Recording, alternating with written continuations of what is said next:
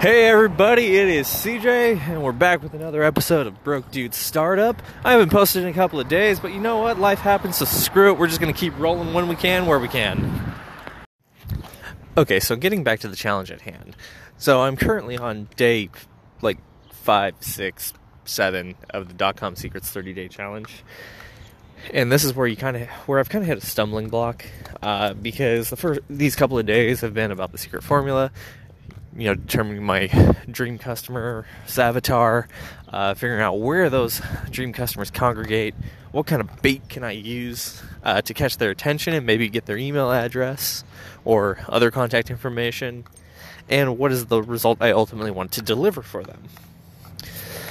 Now, if you've never sold anything before, or have never built a business, this is kind of a bit of a stumbling block, especially if you have no idea what you're doing. So I feel like this is a good place to pause on the 30 day challenge for .com secrets and crack open the expert secrets 30 day challenge in a very similar fashion.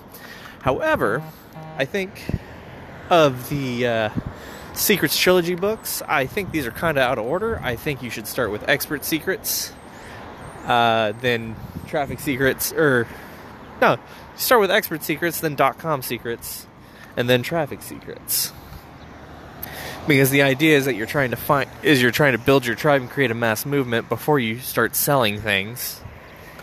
And then once you've sold to your hot market you need the you need to figure out new traffic strategies to continue building and growing that audience. So i think that's what we're going to do today is we're going to set down the 30 day the dot com secrets 30 day challenge and move on to the Expert Secrets 30 Day Challenge in order to start uh, creating that voice, building that tribe, and uh, starting a mass movement. Now, I have a little, res- a few reservations about that because I hate the word tribe. I think that's stupid.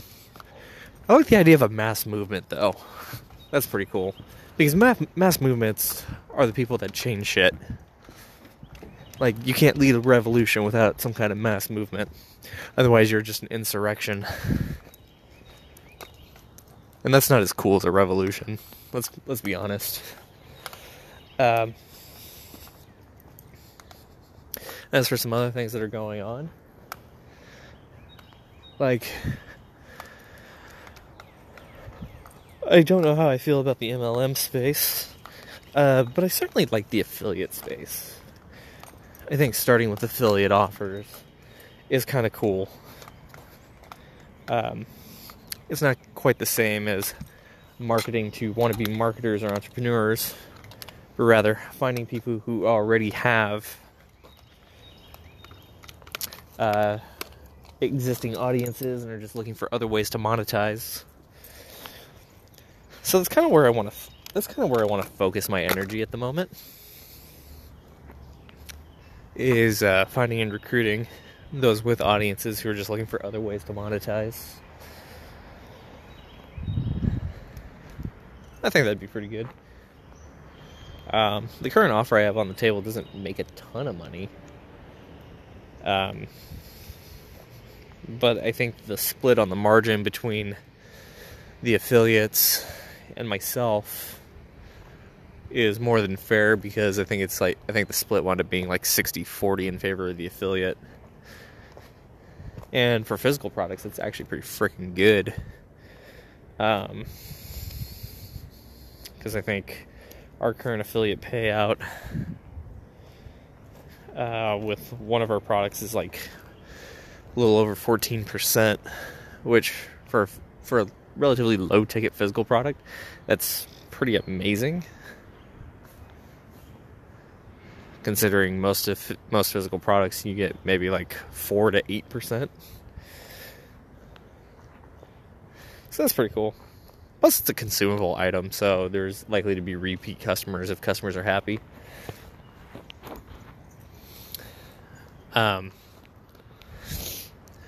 but I have to figure out what kind of what kind of bigger message I want to attach to that and I think it's going to be more of one of just getting shit done and being sustain being sustainable to the environment and the people who create the product.